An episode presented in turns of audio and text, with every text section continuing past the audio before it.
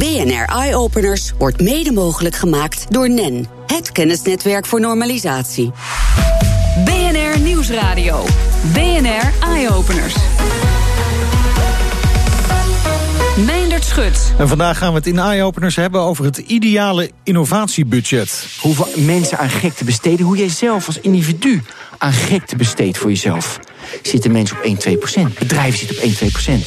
En je tanden poetsen in drie seconden. Er zitten allemaal borsteltjes in dat, in dat gebit. En uh, die doen allemaal tegelijk hun werk. En we hebben het over het alternatief voor het raam openzetten... wat van essentieel belang is op kantoor. Vermogen te beslissen uh, ja, dat gaat heel hard, hard achteruit bij de, bij de hoge CO2.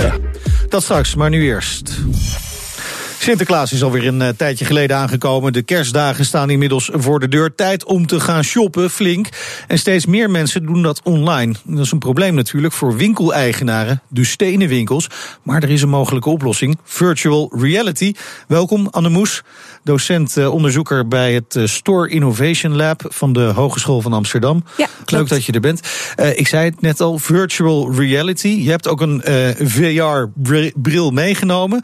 Uh, ik ga even iets zien, begrijp ik? Ja, Je gaat me iets laten zien? Ik heb een, uh, een hele simpele versie van een VR-bril Ja, meegenomen. Namelijk gewoon bril. karton. Ja? Uh, daarin kan je uh, een telefoon schuiven waar uh, het beeld gesplitst is. Um, door middel van een app. YouTube Ja. kan het ook. En als je de bril dan in de kartonnen.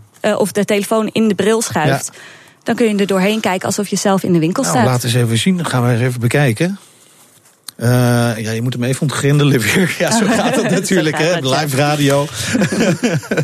Dan gaat dat net op dat, dat is moment geen weg. probleem. Maar wat ik eigenlijk ga doen, ik ga een virtuele wandeling door uh, een winkel maken. Daar ja, komt het je op blijft neer. op één plek staan. Ja. Maar um, je kijkt inderdaad door de winkel alsof je. Ja, je checkt nu even of het uh, klopt.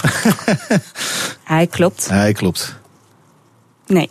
Toch niet, toch niet. Hij is weer uit. Maar, maar uh, je, je gaat eigenlijk dus virtueel al een kijkje nemen in de winkel... waar het bedoeling is uiteindelijk om ook echt daadwerkelijk fysiek naar die winkel toe te gaan. Ja, dat klopt. Dat klopt. Dus het is. Um, niet zo dat je met deze bril um, de online of de echte winkelervaring eigenlijk vervangt. Nee. Het is juist een middel om mensen um, die vaak online shoppen, thuis zitten te winkelen, naar de winkel toe te krijgen. Oké, oké. Ja, ja, ik ben wel een van die mensen die uh, bijna volledig. Uh, die telefoon wil alleen niet meewerken. Vri vrijwel volledig naar uh, online zijn aankopen doet. Tenzij ik weet dat in de winkel het veel sneller te krijgen is. Volgens mij gaat dit heel even niet lukken, maar we krijgen denk ik wel een idee. Hè? Ja. Blijf het ondertussen rustig proberen en probeer ook ondertussen antwoord te geven op mijn vragen. Uh, multitasken optima, optima forma is dit. Um, maar waarom zou een uh, virtual reality beleving bij een winkel, en nu als het goed is, gaat het werken? Ja, ik zie wat. Ah, ja, ik ben in een kledingwinkel. Ik zie het. Ik zie een. Uh, ik kan overal rondkijken. En dan moet ik wel oppassen dat ik niet uh, de microfoon uitga. Nou, er komt wel iets anders in beeld. Maar ik krijg in ieder geval. Ik, heb, ik sta midden in de winkel, daar komt dit op neer. Ja, klopt. Dus uh, eigenlijk is het gewoon een, uh, een foto. Ja? Maar omdat uh, je hem virtueel weergeeft, is het alsof je in de winkel Ja. staat. Kan je rond je, ja, rondom je kijken, boven je kijken. Net als in de echte winkel. Ja, maar waarom zorgt dit er nou voor dat ik sneller naar de fysieke winkel ga? Ja, goede vraag. Uh, wij hebben twee experimenten gedaan met in totaal bijna uh, 300 mensen die ofwel deze uh, bril hebben bekeken, ja. uh, of een gewone foto een van de winkel. Foto, ja. ja. of een uh, Google Street View-achtige foto, dat je met pijltjes ja. de winkel rond kan kijken. En het blijkt dus dat mensen die deze virtuele foto hebben gezien, veel sneller geneigd die fysieke winkel te bezoeken. Er zijn nog een aantal andere positieve voordelen daaraan. Um, en je vraagt hoe komt dat? Ja. Uh, twee verklarende factoren zijn eigenlijk de, um, dat het nieuw is, novelty noemen ja, we dat. Ja. Um, maar ook vermaak. Dus VR brengt vermaak met zich mee en daardoor uh, ja, krijg je meer positieve effecten op okay. uh, consumentenintenties. Oké, okay. en kan het ook zijn dat uh, de drempel, hè, want dit geldt vooral voor een winkel waar je nog niet eerder bent geweest, kan ik me voorstellen. Kan, kan dit de drempel verlagen? Ik weet ook wel dat mensen zijn nou eenmaal gewoontedieren. Ze weten waar ze hun spulletjes moeten halen. Gaan naar die winkels. En een nieuwe winkel is toch altijd een beetje gek. Of je moet dat nieuwsgierig zijn. Uh, dit, dit kan die drempel omlaag halen? Ja, ik kan me zeker voorstellen dat. Um, bij bepaald soort uh, winkels mensen moeite hebben om naar binnen te gaan. Uh, zeker als ze er nooit komen, zoals ja. je zelf zegt. Dus dat dit dan een, een soort eerste stapje is, waardoor die drempel verlaagd wordt. Echter hebben wij uh, dit onderzoek gedaan onder mensen die deze winkel wel kenden. Okay. En dat bleek dus alsnog een positief effect te hebben. Zelfs dat. En, ja. en hoe, hoe, dat, je zei net, het heeft met, met nieuwigheid te maken vanwege het, het, het VR-gedeelte natuurlijk. Maar er zijn andere redenen waarom mensen toch dan dat, dat, dat gevoel krijgen van deze winkel, daar wil ik naar binnen. Ja, klopt. Um, je zag ook dat uh, mensen die, die virtuele bril op hadden, veel meer het idee hadden de winkel te uh, beleefd te okay. hebben.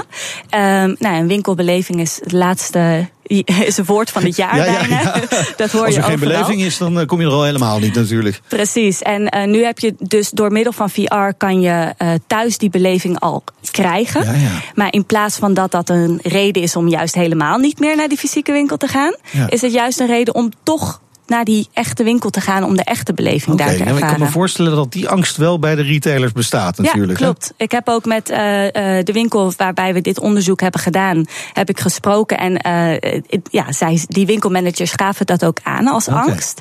Um, maar ja, door gewoon heel objectief te meten, komt er toch iets anders uit. En daar was wel uh, geruststelling over. Ja, oké. Okay. De, dus is het logisch dat veel winkels dit gaan gebruiken. Gaan we dit inderdaad in de nabije toekomst uh, heel, heel veel meemaken dat winkels ook een uh, VR-beleving hebben? Nou, je ziet wel steeds meer dat winkels, maar ook merken um, VR aanbieden. Uh, dit gaat nog veel vaker gebeuren. De, in 2021 is de schatting dat het acht keer zo vaak gebeurt als nu. Okay. Um, dus een tijdje geleden was de vraag: is VR nou een hype of uh, iets wat langer blijft? Ja. Uh, de voorspelling is toch wel dat het echt langer gaat blijven en deel uit gaat maken van ja, onze dagelijkse omgeving. Ja. Een van die innovaties die het winkelen weer op een andere manier onze belevingswereld in gaat helpen. Je bent van de Store Innovation Lab. Hè? Wat, wat voor winkelinnovaties kunnen we nog meer verwachten. We zijn bijna in het nieuwe jaar, kunnen we stellen, laatste maandje. Ja. Dus we gaan een beetje vooruitblikken. Uh, ja, ik werk inderdaad bij het Store Innovation Lab van de HVA, maar ook bij het lectoraat Crossmedia. Okay. En um, uh, hier doe ik al drie jaar onderzoek naar nieuwe ontwikkelingen in de, in de retail. Um, wat je nu heel veel ook ziet komen zijn uh, digitale schermen in de etalage. En een vervolgstap is natuurlijk interactieve schermen in de etalage. Uh, dus wij doen bijvoorbeeld ook nu op dit moment onderzoek naar welke content je eigenlijk moet weergeven op zo'n digitaal scherm. Uh, en we gaan in de toekomst zeker ook onderzoeken wat interactiviteit nou precies doet op schermen met uh, consumentengedrag. We zijn heel benieuwd. Dankjewel voor je komst naar de studio. Anne Moes, docent onderzoeker bij het Store Innovation Lab van de Hogeschool van Amsterdam. BNR Nieuwsradio. BNR Eye-Openers. Ja, elke week hebben we het over innovatie en leren we een stukje bij beetje hoe dat nou precies moet. En redacteur Paulien Seguster die zocht voor je uit hoeveel je innovatiebudget zou moeten zijn bij je bedrijf. Je bent ondernemer, je wil innoveren, maar je kan niet al je geld eraan uitgeven, want je hebt ook nog een bedrijf te runnen. Hoeveel geld is dan slim om uit te geven aan innovatie? Dat lijkt heel lastig, maar gelukkig heeft Ben van den Burg, commercieel directeur van innovatief bedrijf Triple IT, een hele handige verdeelsleutel. Er heeft ooit een hoogleraar, en ik hou die getallen al jaren aan, die zegt van in zaken heb je een core waar je geld mee verdient. Dat was bijvoorbeeld bij KPN bellen. En dan komt er ineens sms en WhatsApp. En dat is nieuw. En dat is bij Microsoft licenties verkopen. Daar verdienen ze geld mee. En dan komt ineens open source. Dus je verdient ergens heel veel geld mee. Uh, bij kranten een krant verkopen. Dan komt ineens digitaal. Wat doe je dan?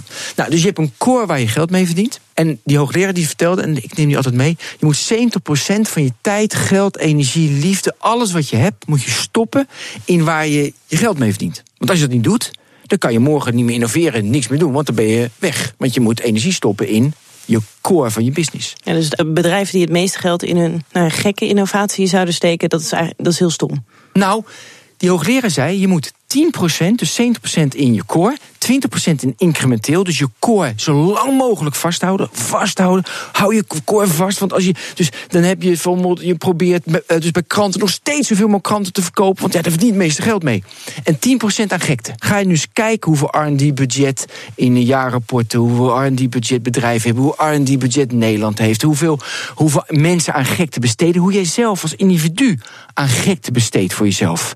Zitten mensen op 1, 2%? Bedrijven zitten op 1, 2% Wij hebben jaren erbij, bij Triple, nu kom ik even terug. Wij zijn een innovatief bedrijf, want wij uh, stoppen, ja, dat is echt heel dom, maar soms 20% van onze omzet in gekte. En dat is te veel, dat is gevaarlijk, dat is dom, dat moet naar 10% en misschien 8 of 9 keer. Waarom doe je het dan? Omdat het gaaf is je, je, je, energie aan gek te besteden om aan dingen te werken waar nog geen uh, klantvraag voor is, wat technologisch eigenlijk niet mogelijk is, waar je geen distributiekanalen nog hebt. Dus alles is onontgonnen. Allemaal onontgonnen. En dan toch eraan werken.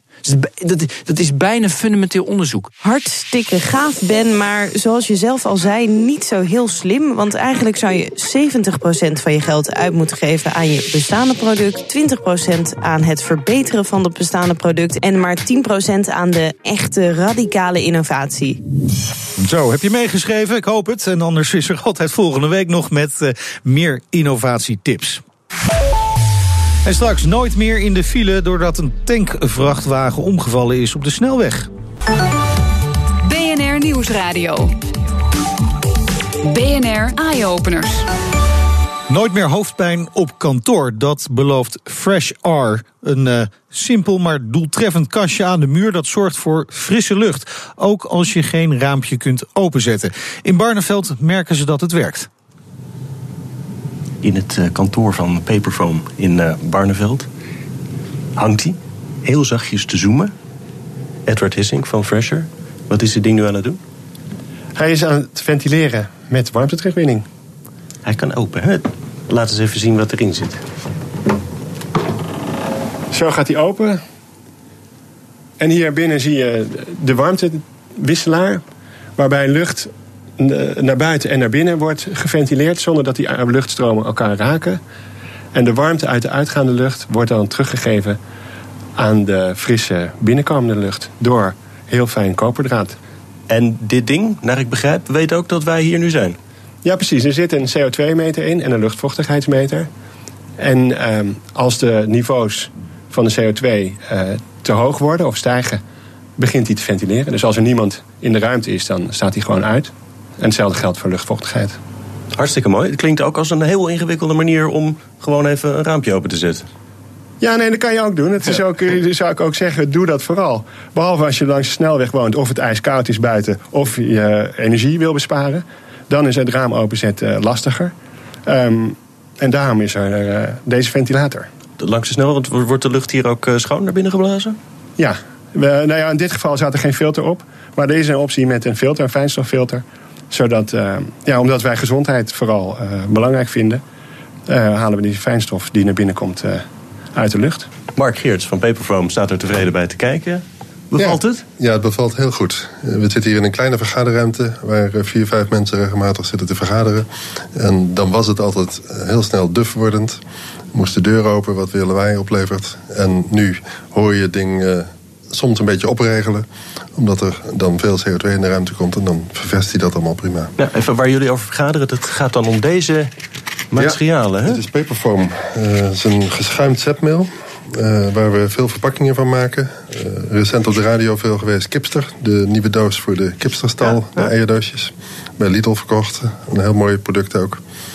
En dat doen we veel en daar worden ook uh, veel designs voor gemaakt. Uh, boven hebben we een designruimte waar ook weer drie van deze Airfresh apparaten staan. En ook daar is de beleving van de medewerkers daar uh, heel positief. Nou, bij een niveau van 2000 ppm CO2 doen je hersenen het bijna niet meer. Kan je niet meer beslissen volgens onderzoek. Tot 94% van de beslissingen die mensen maken als, bij te hoge CO2 zijn niet juiste beslissingen. Ja. Het vermogen te beslissen ja, gaat heel hard, hard achteruit bij, de, bij te hoge CO2. Ja, dus die vergaderingen die worden straks ook echt inhoudelijk beter? Ja, nee, stukken. En de designs worden beter ja. en sneller. Ja. Op dag 1 na de installatie zei een medewerker al... hé, hey, ik heb geen hoofdpijn meer. En toen ja, stond hij dus maar een uurtje aan. Edward Hissink van Fresh Air en Mark Geerts van Paperfoam... in gesprek met eh, verslaggever Hugo Reitsma. Tijd voor de beste technieuwtjes vanuit de hele wereld. Daarover eh, spreken we zoals elke week met tech- en innovatie-expert Elger van der Wel. Elger, Google heeft iets slims bedacht om je privacy beter te beschermen in het openbaar. Vertel. Ja, onderzoekers van Google die hebben een technologie ontwikkeld die meekijkers kan detecteren op je smartphone. Als iemand over je schouder meekijkt terwijl je bijvoorbeeld aan het appen bent of nog veel erger aan het internet bankieren, dan wordt plots het beeld van de frontcamera van je telefoon op je scherm getoond en wordt dus de meekijker in beeld gebracht die als het goed is flink in verlegenheid wordt gebracht. Het is een slim idee, maar het heeft natuurlijk één nadeel. De frontcamera van je telefoon moet continu meekijken Ja, ja, om die meekijkers te kunnen detecteren. En dat is privacy-technisch dan weer geen prettig idee, vind ik in ieder geval. Het is op dit moment overigens ook nog slechts een concept. Of het ooit echt onderdeel van onze smartphones eh, wordt, dat is natuurlijk nog maar afwachten. Zo is dat. Eh, wel een slimme toepassing van kunstmatige intelligentie is dit natuurlijk. Maar dit is niet iets wat alleen Google kan maken, toch? Nee, in principe zou iedereen zoiets eh, kunnen maken als je maar een beetje met beeldherkenning aan de slag gaat. Sterker nog. Je zou het zelfs helemaal thuis zelf kunnen doen. Oh. Eh, Google, ja, toch weer dat bedrijf, heeft namelijk een bouwpakket beschikbaar gemaakt. waarmee je zelf beeldherkenningstoepassingen kunt bouwen. Het heet de AIY Vision Kit. Het bestaat uit onder meer een printplaat, een knop, een luidspreker, een camera en een kartonnen behuizing waar je dat dan in kan stoppen. En je kunt dan natuurlijk gebruik maken van alle beeldherkenningsalgoritmes die Google heeft en die eh, onder andere ook in de cloud eh, beschikbaar zijn. Het setje kost je zo'n 45 euro. En je kunt er bijvoorbeeld een eh, slimme beveiligingscamera mee bouwen die een alert stuurt als er iemand binnenkomt thuis. Helaas is het setje nog niet in Nederland te koop, maar als je echt je best doet, kun je er vast wel een importeren uit Amerika. Ja, lijkt me ook wel zin, eh, heb ik daarin, om daarmee te knutselen. Dan een eh, gadget waarmee je razendsnel je tanden kunt poetsen. En dat klinkt echt superhandig. Ja, je tanden poetsen in drie seconden. Tenminste, dat claimen de makers van de Unico Smart Brush. Het is een soort uh, mal voor je gebit dat je vastbijt, zo'n bitje, wat je misschien Ja. vroeger nog wel kent van fluoride, van, van, van, de, tanden, Ja, ja. van de tandarts. Eh, er zitten allemaal borsteltjes in dat, eh, in dat gebit. En eh, die doen allemaal tegelijk hun werk. Via een crowdfunding-actie op Kickstarter eh, kun je hem in huis halen voor 99 euro. Nu heb ik altijd geleerd dat de fluoride die in tandpasta zit... pas werkzaam is na twee minuten. Die heeft Oh. even tijd nodig. en hoe de makers dat gaan oplossen, geen idee. Nee, nou ja, goed. Eh, tot slot wilde je nog afsluiten met iets bizars. Amazon heeft weer eens een eh, patent aangevraagd voor eh, bezorgdrones. Dat doen ze echt veel vaker. Ze hebben onder meer al een patent voor een zwevend distributiecentrum... in de vorm van een soort zeppelin... waarmee die drones dan bevoorraad kunnen worden. En voor lantaarnpalen waar drones bovenop kunnen landen... om ze op te laden. Dat is echt allemaal geen grapje. Eh, er komt nu bij een zelfvernietigende drone. Ja, die hadden we nog Oh, niet. cool. Mocht er iets misgaan in de lucht... waardoor een drone bijvoorbeeld dreigt neer te storten... dan kan hij veilig onderdelen loslaten in de lucht. Die vallen dan wel gewoon op de grond. De goedkoopste onderdelen als eerste in de hoop dat je toch nog wat van die drone kan redden. Ja. Of het in de praktijk gaat zien is afwachten. Het is maar een patent. Maar het kan zomaar zijn dat we over een paar jaar drones in de lucht half zien exploderen. Ja, dan kunnen we helmpjes gaan dragen. Dankjewel, Elger. Tot volgende week. En je kent dit soort berichten wel. Op de N999 bij Zanderweer is vanmiddag een vrachtwagen met 36 ton drijfmest gekanteld. Een drukke doorgaande weg tussen Verwert en Holwert was zaterdag een flinke tijd afgesloten door een gekantelde vrachtwagen geladen met frituurvet. Gadver. Een eh, gekantelde vrachtwagen kan zorgen voor flink wat file... en eh, voor nog grotere problemen als de wagen gevaarlijke vloeistoffen vervoert. Daar bestaat een beveiligingssysteem voor, maar ja, dat voldoet niet... vindt in elk geval Erik Eenho- Eh, die aan de Universiteit van Twente is gepromoveerd op dit onderwerp. Welkom in de uitzending. Ja, dankjewel. Goedemiddag. Wat hebben we nu voor beveiliging in die tankwagens zitten? Nou, het belangrijkste wat de wetgeving voor gevaarlijke stoffen voorschrijft eh, zijn slingerschotten. En dat zijn haaks op de rijrichting staande platen die in de tank bevestigd zijn. Ja. En ehm, die staan er nu in. Alleen eh, bieden die geen enkele zijwaartse eh, stabiliteit. Eh, vloeistoffen klotsen bij het door de bocht rijden van een vrachtwagen. Nog net zoals wanneer die slingerschotten er niet in zitten. Ja, precies. Dus het werkt niet. Nee, het werkt niet, want in de rijrichting vernietigen ze alleen maar energie, omdat ze de vloeistof ehm, dempen in, in bewegingen. Ehm, het enige wat daarvan resulteert is dat het brandstofverbruik van tankvrachtwagens hoger wordt dan dat noodzakelijk is. En ehm, eh, dit vernietigen van energie gebeurt ook bij het optrekken van vrachtwagens, voor, wanneer het stoplicht op groen springt. Of wanneer ze gewoon rijden. Dus eh, dat is eigenlijk niet nodig. Je hebt er eigenlijk niks aan, aan die, aan die schotten dus. Maar je hebt een alternatief bedacht. De care bag, een, een luchtzak, begrijp ik. Ja, correct. En hoe werkt En die? Dat is- een, uh, een opblaasbaar element wat je plaatst in de tank. En waar alle lucht in zit die anders vrij in de tank boven de vloeistof zou zitten. En die zak kan zo ontworpen worden dat hij met geringe overdrukken uh, vormvast blijft op ieder gewenst vloeistofniveau. Um, en daarmee de vloeistof stabiliseert. En dit breng je aan voordat je gaat rijden. Ja. En dat is eigenlijk heel logisch, omdat alle andere ladingen die met vrachtwagens vervoerd wordt, of dat nou boomstammen of blikken appelmoes zijn, alles wordt vastgezet voordat je gaat rijden. En dat doen uh, deze zakken, deze carebags, doen dat dus ook met uh, grotere hoeveelheden vloeistoffen die in tanks uh, vervoerd worden. Ja, eigenlijk geef je de vloeistof de eigenschap van een vaste stof. Correct, ja. Het zit er helemaal keurig vast in. En de chauffeur kan wegrijden en hoeft tijdens het rijden hoeft hij zich niet bezorgd te maken om de lading, de beweging daarvan of de stabiliteit of de veranderende stabiliteit van zijn voertuig. Hij kan zich dus helemaal concentreren op het verkeer en alles wat daarin gebeurt. Rijden er al vrachtwagens rond met zo'n luchtzak uh, achterin? Als onderdeel van de promotie, uh, mijn promotiewerk, hebben we een, een paar vrachtwagens met careback-systemen uitgerust. Om daarmee ook te testen uh, hoe het in praktijk werkt. En het belangrijke daarbij is dat je, zo gauw als je iets in praktijk in tanks stopt van vrachtwagens, dan kun je niet meer zien wat er gebeurt. Oh ja. Alle testen hebben we gedaan met doorzichtige tanks, perspex.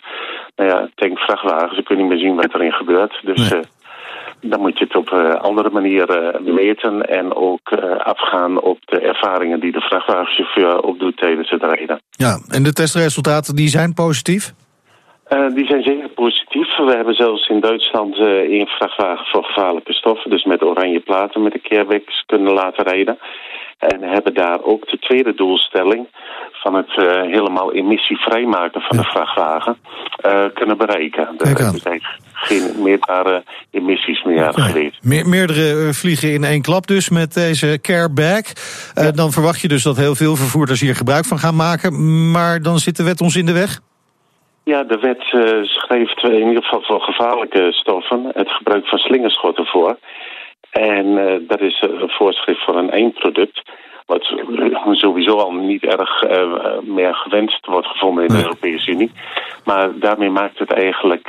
Het schrijft het foute product voor, terwijl het goede product, het vastzetten van ladingen, niet toegepast kan worden, omdat de wetgeving nu die mogelijkheid niet biedt. Tijd om de wet te gaan veranderen. Hartelijk dank, Erik Eekhoorn, eh, eigenaar van Exceed, die deze careback heeft ontwikkeld. Dat was hem voor vandaag. Meer innovaties met impact vind je op bnr.nl slash eyeopeners. Op Twitter vind je ons natuurlijk via BNR Innovatie. En de hele uitzending kun je terugluisteren als podcast via iTunes en Spotify. Je hoort ons in de toekomst. BNR Eyeopeners wordt mede mogelijk gemaakt door NEN, het kennisnetwerk voor normalisatie.